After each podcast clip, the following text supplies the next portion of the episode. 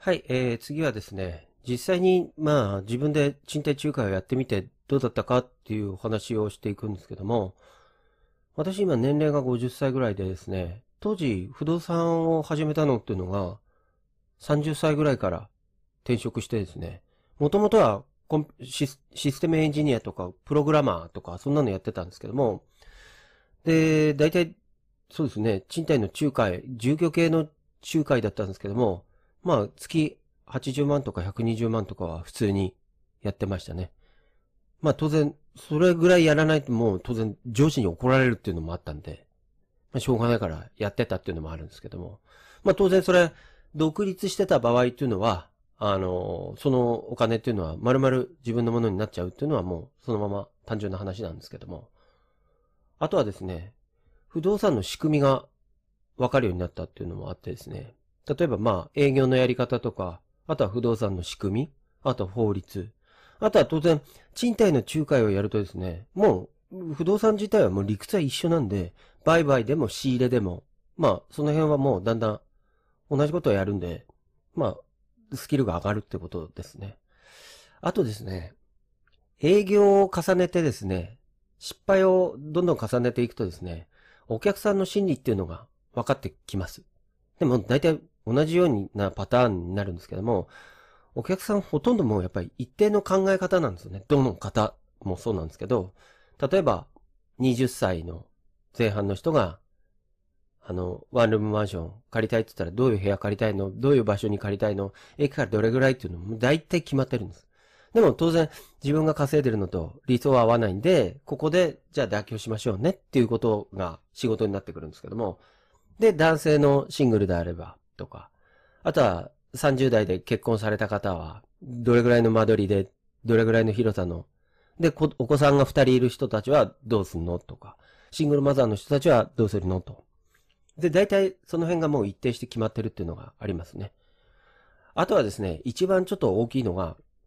今回は賃貸の仲介のその動画になるんで、あの、深くは話さないんですけども、基本的に、えっ、ー、と、賃貸の管理になると、大家さんの営業とかをもうやっぱりやるんですよね。当然自分が勤めてるってところとか働いてる場所の近所を探すと、一棟マンションとか一棟アパートとかビルとか、たくさんあるんで、で、お願いすると、じゃあ、いいよっていうふうにやっぱり言われるんですけども、その大家さんがですね、一人で何十棟って持ってる方がたくさんいるんで、一人のそのオーナーさんと知り合っただけですね、一棟アパートっていうのが極端な話10部屋あるとか、一棟マンションっていうのが40部屋あるとか、そういう人たちっていうのがたくさんいますんで、その人からもやっぱりあの、物件頼まれちゃうっていうのがあるんですよね。だと当然一部屋が、まあ、都内でしか私もやってないんですけども、一部屋だいたい6万ぐらいなんですよね。からもう8万、10万、あとは20万、30万と。んって感じですね。で、当然、えっ、ー、と、店舗とか事務所になれば、それが40万とか30万とか25万とか、もうそんなザラに頼まれるんで。で、それが、まあ、一応もう、まあ、レインズってやつがあるんですけど、不動産業者しか見れない、あの、インターネット上のページがあるんですけども、それに出すともう大体、まあ、値段が相場より安ければ、もうすぐ決まっちゃうんで、まあ、直接例えばスーモとかアットホームとか、そういうもので、あの、お客さんが直接来たら、そのまま料亭になっちゃうんで、30万だったら60万っていう形になりますよね。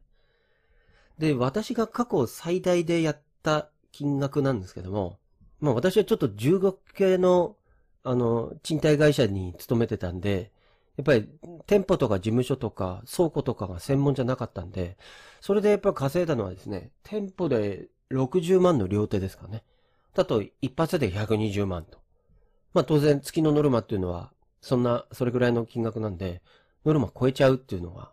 まあ当然自分が独立してればその120万が自分でもらえちゃうっていうのがあるんで、で、そうですね。そんなのが、で、当然それをもっと金額大きいのを狙うんであれば、店舗とか事務所とか倉庫とか専門の不動産会社に行けば、まあ当然もっと金額がでかいんで、400万とか300万とかっていうのも、あるのもあるので、で、私はやっぱりあの、なんていうんですかね。賃貸の会社自体がたくさんあるって言ったらやっぱり、住居系のお部屋、お部屋系の不動産会社がたくさんあるんで、その辺行くともう大体、あの、雇っていただけたっていうのがあったんで、そんなんで過去にやってきたと。まあ当然それ、それぐらいやらないと怒られてたっていうのがあったんでっていうことですね。